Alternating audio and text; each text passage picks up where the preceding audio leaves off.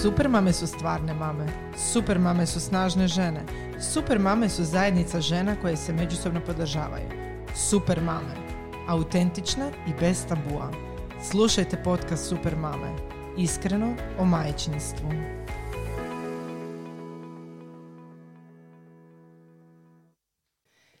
Pozdrav drage super mame, E, želim vam dobrodošlicu u jedan sasvim novi format e, podcasta Iskreno o majčinstvu, u znači, video format. Konačno nas možete vidjeti kako to izgleda iza, um, iza kamere. E, današnja tema je pneumokok, pneumokokne bolesti, kako ojačati imunitet kod djece, koje su sve preventivne zaštite od pneumokoka i sve ono što nas muči prije nego što nam djeca krenu u vrtić.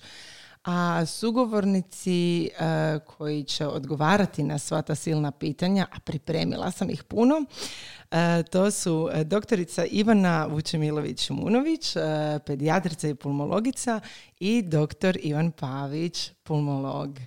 Um, želim vam dobrodošlicu i zahvaliti vam se želim što ste pristali za uh, sudjelovati u ovom malom jednom video formatu razgovora sa nama mamama zabrinutima oko svih tih silnih tema.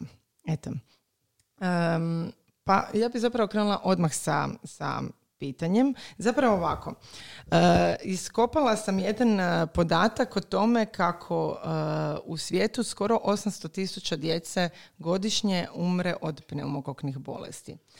Pa evo, doktore e, Pavić, možete li mi vi reći što je zapravo pneumokok? Pa malo evo, slobodno se vi raspričajte. Pneumokok je zapravo jedna vrsta bakterije i najčešći je uzročnik bakterijskih bolesti djece dobi mlađe od 5 godina. Radi se o jednoj kuglastoj bakteriji koja ima e, opnu koja ju zapravo štiti od djelovanja našeg imunološkog sustava. Ovisno o podjedinicama u toj opni postoji više od 90 serotipova, odnosno podtipova tog pneumokoka, koji se inače stručno naziva streptokokus pneumonije. E, Pneumokok e, uzrokuje bolesti koje se nazivaju pneumokokne bolesti. Postoje dva tipa tih bolesti, to je neinvazivni i invazivni oblik. E, Pneumokokne bolesti su kapljične bolesti, što znači da je ulazno mjesto sluznica dišnog sustava. Pa prema tome, oni oblici bolesti koji nastaju na tom ulaznom mjestu, odnosno u sluznici dišnog sustava, označavaju se kao neinvazivni oblici a, i u tu skupinu spada u djece mlađe životne dobi najčešće upala srednjeg uha i bronhitis, a u djece starije životne dobi je to obično upala sinusa može se pojaviti i upala pluća i kod jedne i kod druge skupine i ona se u, u tom obliku kada ne dođe do prodora u pleuralne prostore označava još kao neinvazivni oblik. Kada bakterija prodre u krvotok, tada govorimo o invazivnom obliku pneumokokne bolesti, to je ili bakterijemija ili sepsa, u sklopu toga može nastati i bakterijski meningitis, odnosno što smo već ranije spomenuli, kada u slučaju bakterijske pneumokokne pneumonije pneumokok prodre u pleuralne prostore, to su ovojnice koje se nalaze oko pluća i tada nastaje MPM pleure, dakle gnojni sadržaj se nakuplja u tom prostoru i to je isto invazivni oblik pneumokokne bolesti. Već smo rekli da su te pneumokokne bolesti kapljične infekcije, dakle prenose se dodirom, odnosno kapljičnim putem, kašljanjem ili kihanjem. Pneumokok u samom početku uđe na sluznicu dišnog sustava, to se naziva kolonizacija i e, djeca u toj fazi ne moraju imati apsolutno nikakve simptome bolesti i to zapravo prođe samo od sebe, odnosno pneumokok u tom dijelu ždrijela može zapravo biti tamo bez ikakvih simptoma bolesti. I onda kad nastanu određene e, situacije u kojima e, dolazi do razvoja bolesti, doći će do razvoja bolesti bilo dakle neinvazivne ili invazivne. Zapravo, e, sad sam mi skroz otkrili jedan novi svijet jer ja nisam uopće znala, a pretpostavljam da je većina nas mama koje nismo u struci, nismo znale da je i upala srednjeg uha zapravo vrsta pneumokokne bolesti. Jesam li to dobra stvar? Jedan od, upala, jedan, od... uzroka upale srednjeg uha je pneumokok. Inače su najčešće upale dišnih sustava virusne infekcije u više od 85% slučajeva. Da i, i vama zapravo kada dođe do oštećenja sluznice dišnog sustava, kao što se događa kod virusnih infekcija, mhm. taj pneumokok koji se tamo nalazi može uzrokovati pneumokoknu bolest. Mhm. A sad zašto je u, u pneumokok uzrokuje upalu srednjeg uha? Vi kad imate neku prehladu, vama je oštećena sluznica dišnog sustava. Imate jednu cijevčicu koja se zove Eustahijeva tuba mhm. i ona povezuje gornji dio ždrijela sa srednjim uhom i kad vama je oštećena sluznica epitela u tijeku respiratornog infekta, onda e, može doći do prodora pneumokoka kroz tu eustahijevu tubu u srednje uho i onda on uzrokuje pneumokoknu upalu srednjeg uha. Dakle, nije svaka upala srednjeg uha znak e, pneumokoka, mhm. niti znak da treba koristiti antibiotsku terapiju. mm Ok, e. jasno mi je sad. E, koliko su česte pneumokokne bolesti među djecom i koje su skupine e, ugroženije? E, ovako, pneumokokne najčešće bolesti dišnog sustava u djece jesu virusne. To smo već rekli u mhm. više od 85% slučajeva. I pneumokokne bolesti se mogu javiti kod osoba sve životne dobi. Najčešće i najteže oblike vidimo u djece mlađe od dvije godine u određenim predisponirajućim faktorima u djece do pete godine života mogu se javiti, kažem, u svakoj životnoj dobi, a još posebno jedna životna skupina ugrožena od pneumokokne bolesti jesu osobe starije od 65 godina. Kada, gledam, kada govorimo o učestalosti, onda moramo znati jedan podatak da, na primjer, e, djeca do druge godine života, jedna trećina te djece će sigurno imati jednu pneumokoknu bolest u te prve dvije godine života. Najčešće će to biti kažem, pneumokokna upala srednjeg uha, no moguće i drugi oblici pneumokokne bolesti. Mhm, hvala.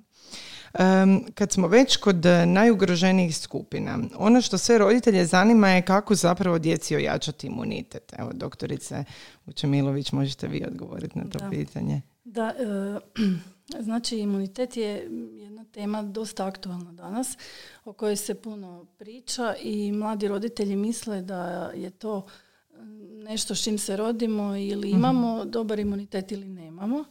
E, željela bi naglasiti da je imunitet jedan, odnosno naš imunološki sustav, jedan dinamičan organ koji svoju punu zrelost e, postiže krajem djetinstva ili čak i kasnije, prema mhm. odrasloj dobi. E, tako da e, zapravo mi se rađamo sa jednim nasljeđenim imunitetom od majke koji dobivamo prijelazom kroz e, posteljicu i kasnije kroz majčino mlijeko. Taj, taj imunitet je privremen i on gubi svoju funkciju pred kraj dojenačkog perioda. Mhm. Rano izlaganje djece mikroorganizmima, a znamo da ih ima preko sto različitih e, mikroorganizama oko nas i taj rani kontakt e, djece sa tim različitim mikroorganizmima, bili oni virus ili bakterije, potiču razvoj našeg imunološkog sustava. Tako da zapravo u osnovi preboljenje bolesti dovodi do razvoja imunološkog sustava.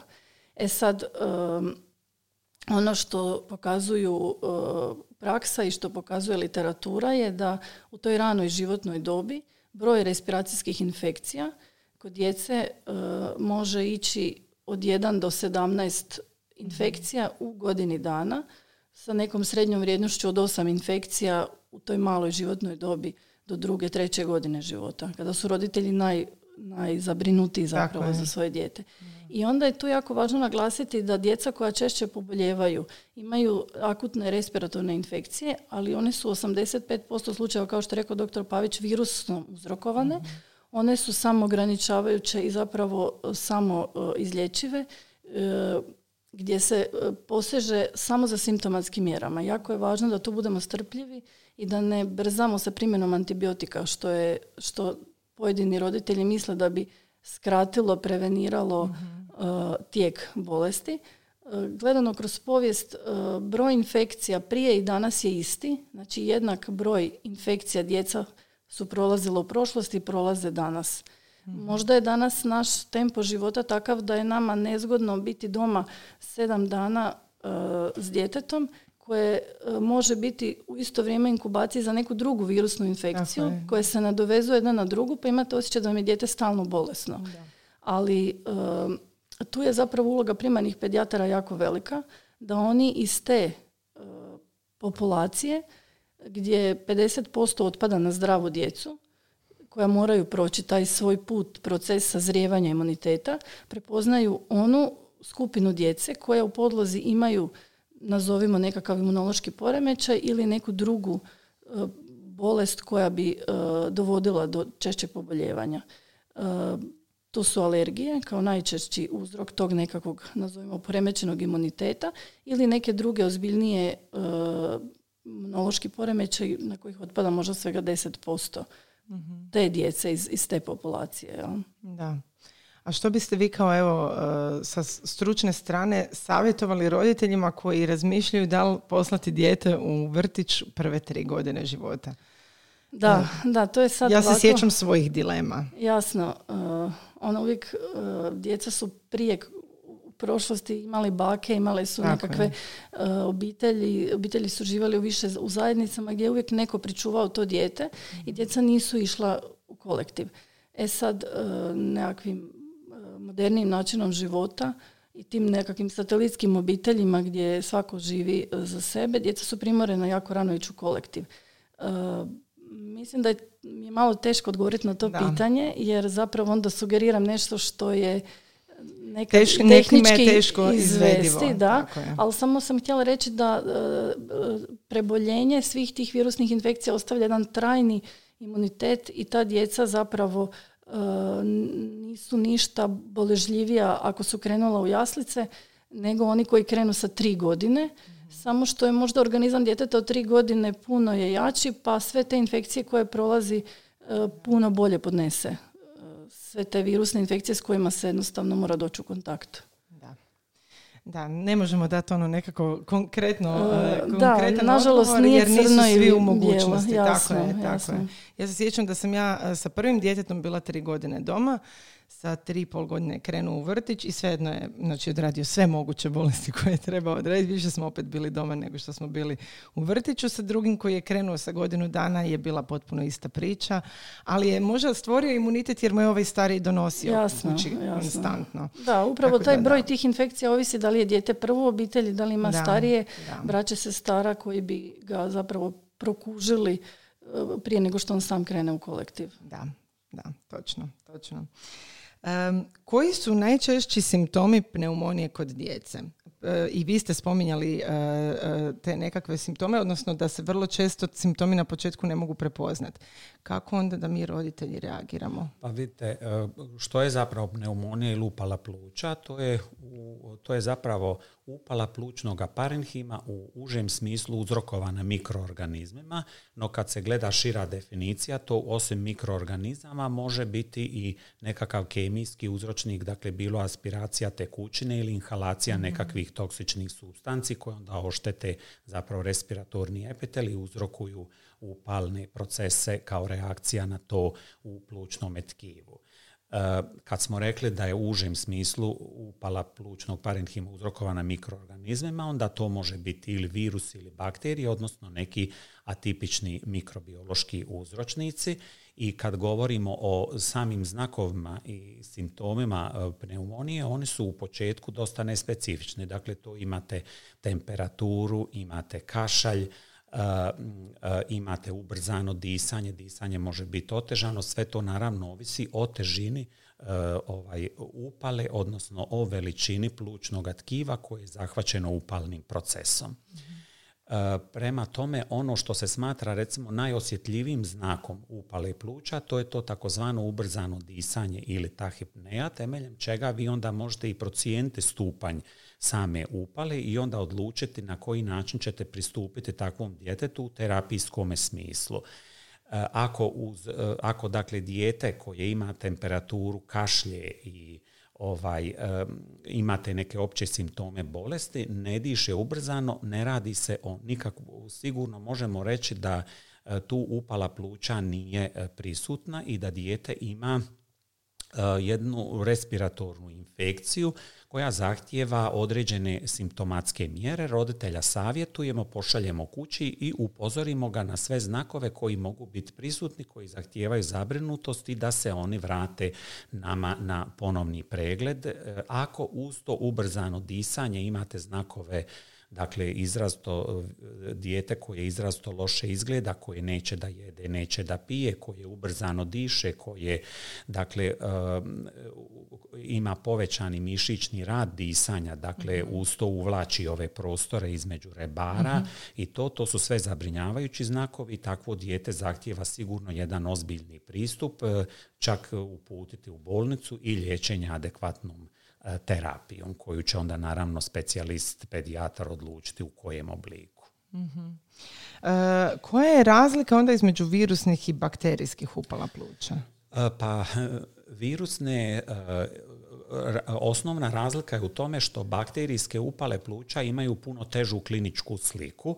Dakle, puno je e, kod virusni, nekad je na osnovu samog kliničkog pregleda teško razlučiti da li je to virusna ili bakterijska upala pluća. Virusne upale pluća obično imaju nešto nižu tjelesnu temperaturu, dok bakterijske idu obično sa visokom tjelesnom temperaturom e, i ovi opći simptomi su kod bakterijskih infekcija najčešće bakterijskih upala pluća puno jače izraženi nego kod virusnih i opće stanje djeteta je puno teže kod bakterijskih nego kod virusnih. Ali kažem, tu ima puno preklapanja i teško je ponekad razlučiti zapravo na osnovu same anamneze, dakle razgovora s roditeljima, odnosno s djetetom ako nam može pričati i na osnovu pregleda djeteta teško je ponekad razlučiti da li se radi o bakterijskoj ili virusnoj upale mhm. pluća. mm a kako se liječi pneumonija? I sad tu smo spominjali ste i antibiotike. E, zapravo kako ide taj proces? E, pa liječenje svake respiratorne bolesti, pa tako i pneumonija, sastoji se od općih mjera i od specifičnih mjera. Dakle, opće mjere podrazumijevaju mirovanje, podrazumijevaju puno tekućine, podrazumijevaju dakle te opće potporne mjere. A specifične mjere su zapravo e, mjere koje djeluju protiv uzročnika. Mi naravno ako mislimo da je to virusna pneumonija, ona ne zahtijeva antibiotsku terapiju, nego je ona samo ograničavajuća i ovim specifičnim mjerama će zapravo na taj način se sanirati i sama upala. No vi ponekad morate znati da ta upala pluća može krenuti kao virusna, pa se može zakomplicirati u bakterijsku i tada imate ove puno izraženije simptome što sam prethodno rekao i svaka bakterijska, odnosno ta komplicirana virusna će se liječiti e, koja se komplicirala dakle bakterijskom superinfekcijom će se onda liječiti antibioticima. Kad vi procijenite težinu e, same pneumonije, onda ćete odlučiti da li će taj antibiotik biti peroralno, pa ćete to dijete uputiti kući, uz naravno napomenu roditeljima da treba voditi računa o ovim mjerama o kojima sam prethodno mhm. govorio, odnosno uz obavezno naručivanje djeteta na pregled za 48 do 72 sata, a ako vidite da je dijete, stanje djeteta jako teško, takvo dijete treba uputiti u bolnicu jer će se onda primijeniti antibiotici venskim takozvanim stručno-parenteralnim putem. Mhm, mhm. I naravno takva djeca kako odbijaju obroke, ne uzmaju tekućinu, zahtijevaju jedno vrijeme nadoknadu tekućine putem vene. Mhm, A recite mi, e, prevencija, kako prevenirati zapravo pneumokok? E, pa kad govorimo o prevenciji pneumokoka i općenito virusnih i respiratornih infekcija, onda imamo te nespecifične mjere i specifične mjere. Nespecifične mjere za pneumokoka i za sve te infekcije podrazumijevaju znači, izbjegavanje kontakta sa bolesnom osobom, izbjegavaju kod kašljanja i kihanja pokrivanje nosa i usta rukom, izbjegavaju kad ispušete nos tu maramicu odlaganja adekvatno u kantu, ne bacite okolo na mhm. prostore, moguće nošenje maski, što vidimo i sada koliko je kod tih kapličnih infekcija ta e, mjera vrlo važna i dakle socijalna distanca. Uz te nespecifične mjere za pneumokoka imamo dostupnu i specifičnu mjeru prevencije, a to je e, e, zaštita cijepljenjem protiv pneumokoka. Kad govorimo o cijepivu protiv pneumokoka, onda moramo reći da je to cijepivo prvo registrirano 80. godina prošlog stoljeća to je bilo konjugirano cjepivo koje je imalo 23 one antigene komponente, što smo rekli da mhm. ovojnica ima mhm. razne antigene komponente, pa postoje razni podtipove tog pneumokoka no na taj prvi je bio dobro zaštetan za djecu starije životne dobi, za invazivne oblike i za odrasle. No međutim nije bio zaštetan za neinvazivne oblike i nije bio zaštetan za djecu mlađu od dvije godine koji su zapravo najugroženiji od e, pneumokoknih bolesti.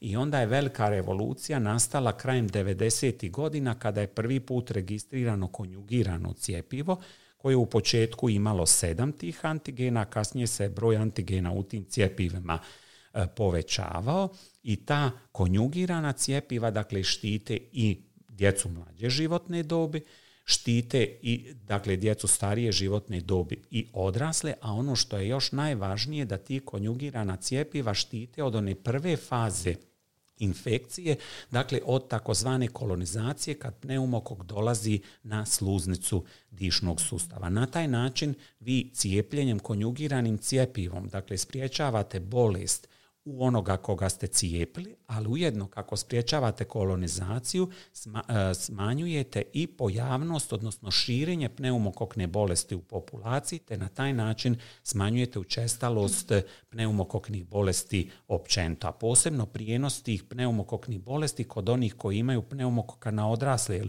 osobe mhm. starije životne dobi, nažalost, im najčešće imaju pneum, o, najčešće dobiju pneumokoknu upalu pluća i to nažalost bude i e, uzrok zapravo njihove smrti u mm. toj životnoj dobi.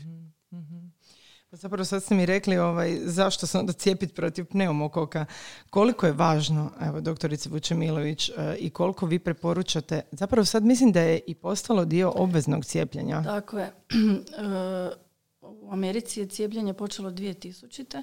Hrvatska je cijepljenje protiv pneumokoka u svoj obavezni nacionalni program cijepljenja uvela za svu djecu rođenu od 1.1.2019. mm Tako da je ta praksa evo, malo više od dvije godine u, u Hrvatskoj. E, uvedeno je desetorovalentno cijepivo. mm koja je zapravo razlika između, znam da postoji desetvalentno i... Uh... Tako je, postoji desetorovalentno, postoji Tako je. 13 valentno i postoji 23 valentno cijepivo. E sad, e, upravo e, ovo što je rekao dr. Pavić, da je djeca, mala djeca do dvije godine su najveći rezervoar e, pneumokoka. Znači oni su, se vrlo rano koloniziraju mhm. i onda je zapravo namjera da se procijepi u toj ranoj životnoj dobi prvenstveno da bi spriječili te teže oblike, te invazivne oblike pneumokoka o kojima je govorio dr. Pavić. E, I oni na taj način kad procijepimo tu dobnu skupinu, onda se sam prijenos pneumokoka na stariju djecu i na odrasle smanji i onda je zapravo incidencija invazivnih bolesti u općoj populaciji manja. E sad, pošto određene evropske i svjetske e, države imaju puno dužu praksu cijepljenja protiv pneumokoka, tako i ti rezultati 20-godišnjeg iskustva su pokazali da određeni tipovi su jako invazivni i jako je bitno da oni budu zastupljeni u cjepivima. E, kojim se cijepivima cijepe djeca sa kroničnim bolestima i koja je zapravo, dobro sad ste razliku između cijepiva ste sad već praktički rekli, ali kojim se cijepivom onda cijepe ta, djeca Ta kronično bolesna djeca su djeca koja imaju određenu dijagnozu, da li su to djeca sa uh, nekakvim uh, srčanim greškama, operiranim srčanim greškama, djeca sa plućnim bolestima, djeca sa malignim bolestima koja imaju nekakvu terapiju imunosupresivnu uh, oni dobivaju znači to 13 valentno cijepivo i mogu još primati to 23 valentno cijepivo. Tako je. Okay. Um, može li se cijepivo kupiti u ljekarni, ono koje nije u kalendaru? Može, cijepivo je dostupno, vele drogerije ga imaju, vrlo lako se može napisati privatni recept i cijepivo se može kupiti, dostupno je čak mislim isti dan ili drugi dan. Mhm, je. Znam i moja su djeca to. Znam taj cijeli proces. Je, je na sreću, evo, ko se odluči, može vrlo lako doći do cijepiva. Ok. Um, jeste li se ponekad susreli sa roditeljima, mislim, jeste li se ponekad susretali, sigurno jeste, sa roditeljima koji odbijaju cijepiti svoju djecu i koji su zapravo najčešće predrasude i mitovi o cijepljenju? Da, to je. Znam da je nezahvalno pitanje. Možda, da, možda je taj trend bio više izražen prije nekoliko godina. mm Moje osobno mišljenje je da ipak malo pada postotak takvih roditelja. Mhm. To su najčešće roditelji u kojima strah od tih nuspojava cijepiva prevladava sve ove dobrobiti uh, samog cijepiva o kojima smo pričali, o kojima bi se moglo pričati. E, tako da zapravo imaju, postoje roditelji koji imaju malo aktivniji stav pa se oni zauzmu i eksplicitno ne žele cijepiti. Postoje oni koji pokazuju određeni strah i naša uloga je da im damo možda malo vremena i da malo s njima uh, više razgovaramo i da otklonimo te njihove strahove i dileme vezano uz nus pojave.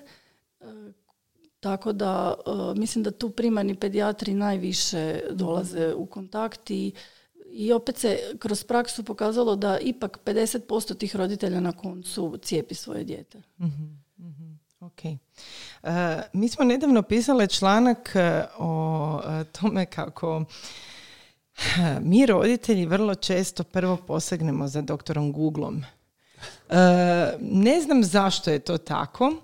E, ovaj, i, i, i u biti je li imate vi odgovor? Zašto se, zašto se roditelji prije e, ovaj, okrenu informacijama dostupnim na internetu, društvenim mrežama, Facebooku, Instagramu, a, a tek kasnije dolaze zapravo kod struke koja ima odgovor? Pa eh, evo ja bi možda na primjer mm htio reći nešto. Ako eh, ja isto prvi kad imate bilo kakav problem u kući, pogledate nešto na Google, da li možete naći rješenje za taj problem. I to nije problem. Ljudi kad imaju problem, hoće vidjeti možda iskustva nekoga drugoga. Mhm. Nego problem nastaje kada ljudi čitajući eh, internet misle da zapravo mogu konkurirati sa svojim spoznajama stečenim na internetu nekom stručnjaku koji ima puno više iskustva praktičnoga u tome. Mhm. To je problem i naravno da se vi susretnete sa takvim roditeljima. Ja kao pulmolog eh, koji radim na klinici, na primjer, sad ću čisto spomenuti mm primjer astme. Vi, e, vi na, e, vrlo često imate, ne, ne vrlo često, Bogu hvala, e, imate roditelja koji odbijaju, kojima je djetetu postavljena dijagnoza astme, a zna se koja je terapija za astmu, ti inhalacijski kortikosteroidi, on se jako puno boje tih nuspojava inhalacijskih kortikosteroida jer su pročitali na internetu da on može izazvati ono ovo, niski rast, probleme s imunošću, svašta nešto živo i oni jednostavno ne žele uzimati taj lijek. A onda kad ja njima kažem, ok, vaše dijete, vi imate pravo izabrati što hoćete raditi. Ja vama hoću reći stručno, znanstveno, što je dokazano, što je najbolja terapija, a vi izaberete što hoćete, ali onda morate biti svjesni činjenice da morate snositi posljedice tih svojih odluka. Sve kako pozitivne, tako i negativne. Ali morate isto tako biti svjesni činjenice da kad dođe u jednom trenutku do pogoršanja i kad dijete dođe kod doktora i kad dijete dobije tu inekciju koju vi zovete za lakše disanje, da je ta inekcija kao da taj lijek uzimate nekoliko godina. Jer je pitanje resorpcije tog lijeka iz dišnog sustava lokalno u krvotok, a ovo dobijete izravno, izravno, u mišić ili u venu i ta velika doza je zapravo ogromni udarac na organizam djeteta.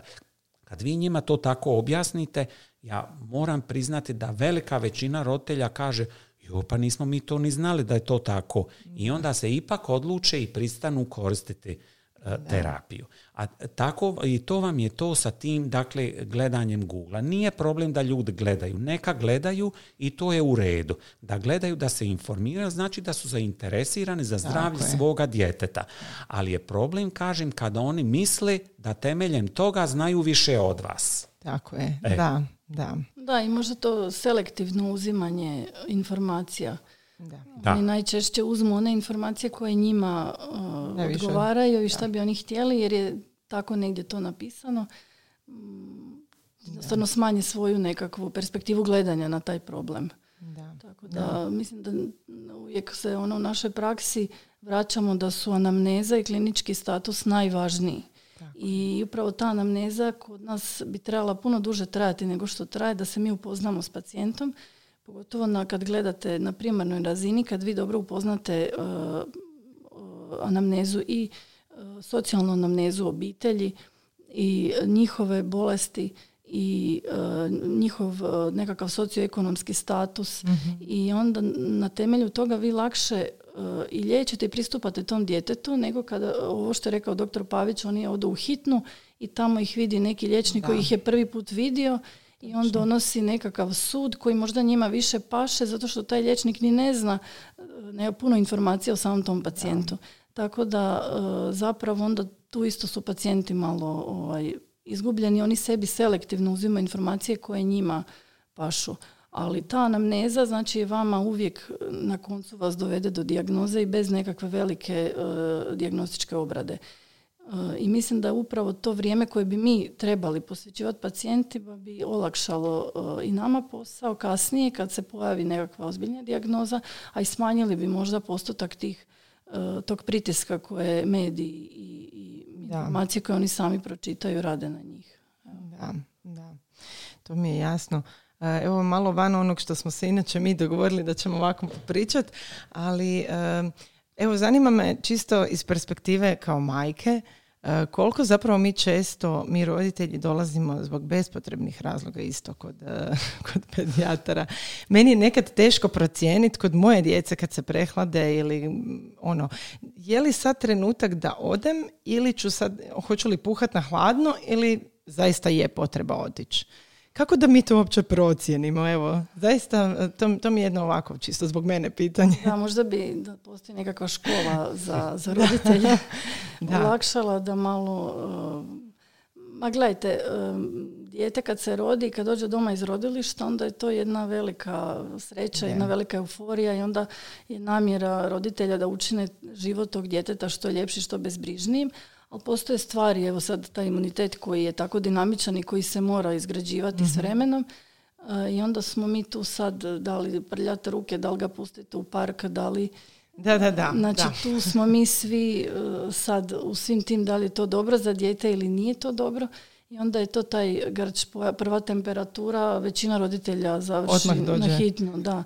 Tako da, ovaj, ipak se to iskustvo stekne kroz neko vrijeme. Samo što kad vi radite na hitno i kad ste vi u bolnici, onda je vama kroz vašu praksu jako puno tih prvih temperatura, pa vam se čini da ljudi puno dolaze. Da. Ali jedan podatak, evo čisto da Hrvatska sad četiri milijuna, ne znam koliko ima mhm. stanovnika, godišnje se postavi dva milijuna dijagnoza E, akutnih infekcija dišnog sustava u općoj populaciji, a od toga je pola milijuna u dječjoj dobi. Da. Znači svi oni pedijatri koji rade, da li u domovima zdravlja ili u bolnicama, oni kroz jednu godinu postave pola milijuna dijagnoza akutnih infekcija dišnog sustava. I na svu sreću, da se vratimo opet na informaciju što rekao dr. Pavić, 85% su to bezazlene infekcije gdje stvarno ne treba ići liječniku, treba čistiti nos, treba davati dosta tekućine u sve te simptomatske mjere i kućnu njegu zapravo. A evo, onaj mali postotak ipak treba. Da, danas takav stil života zapravo e, od roditelja stavlja pritisak da trebaju imati ekspresno rješenje. No mi nismo čudotvorci. O tome se radi. Mi isto preporučimo simptomatske mjere koje oni zapravo mogu i moraju davati sami kući. Zato je važna edukacija, edukacija i edukacija i e, naravno i upozoravanje na one mjere koje e, bi bile e, zapravo zahtijevale pregled specijaliste pedijatra kod djece u ovom slučaju, odnosno kod odraslih ljudi, liječnika obiteljske medicine. Ali kažem, danas je takav stil života da e, ljudi žele ekspresno rješenje, ali nema ekspresnog rješenja, nema čudotvornih kapi, bolest ima svoj tijek i ona se mora odraditi. Tako je, bolest ima svoj tijek, da. Znate kako kažu, gripa liječio, ne liječio, traje tjedan dana. Da. Prema tome tjedan dana morate miro, Mirovati, Dakle, tako je. Mi bi svi htjeli nakon dva dana odmah Tako je. natrag u... Da, to je to, jer je- jednaka incidencija e, infekcija u prošlosti i danas i dužina trajanja bolesti je ista. Znači, Da. nijedan ovaj suplement koji Da. mi danas imamo dostupan u vidu nekakvih imunomodulatora, nekakvih e, e, tvari koje bi poboljšale naš imunitet, ne skraćuju zapravo tije- Da. dužinu, ako je bolest e, tjedan dana, onaj tjedan dana ne može ju skratiti na tri dana. I tu je pritisak, e, ja znam, e, najviše na liječnike, jer kao ni- mi smo došli na vrijeme, a vi niste Odreagirali. odreagirali. Naravno, tu se sad gleda i taj dužina bolovanja roditelja i nekakva ekonomska isplativost i to se sad nameće zapravo jedan teret društva, oblika društva u kojem mi živimo danas. Je, da, Da. da. Jer jedan postotak djece koja imaju virusnu infekciju respiratornu, koje su najčešće e, e, u najčešći uzročnici bolesti dišnog sustava će sigurno razviti bakterijsku komplikaciju. I kad razvije bakterijsku komplikaciju, većina roditelja misli eto da je dobio odmah antibiotik, E, to se sigurno je, ne bi razvilo. To nije istina. A iz druge strane, vi bespotrebnim davanjem antibiotika dugoročno stvarate ogromni problem jer stvarate rezistenciju bakterija, mikroorganizama na antibiotike i zapravo e, takvom djetetu radite medvjeđu uslugu. Radite to da će u budućnosti e, se inficirati nekakvim običnom bakterijom za koju nećete imati dostupnoga, široko dostupnoga lijeka. Da, da. Evo, hvala vam puno na, e, rekli ste edukacija, edukacija, edukacija. Nadamo se da smo s ovim podcastom nešto, barem malo ovako otvorili vidike našim roditeljima, olakšali im glede nekakvih odluka. E, I evo, hvala vam što ste odvojili svoje vrijeme koje znam da je sada jako teško odvojiti u ovom stvarno pre, preteškom periodu, pogotovo vama liječnicima, tako da evo od srca vam se zahvaljujem i u, ime naših super mama. Hvala vama na pozivu. Hvala vama. Eto, drage slušateljice, lijep pozdrav. e, Nadam se da smo vam odgovorili na određena pitanja. Slušajte nas i dalje. Evo, to je to. Pozdrav.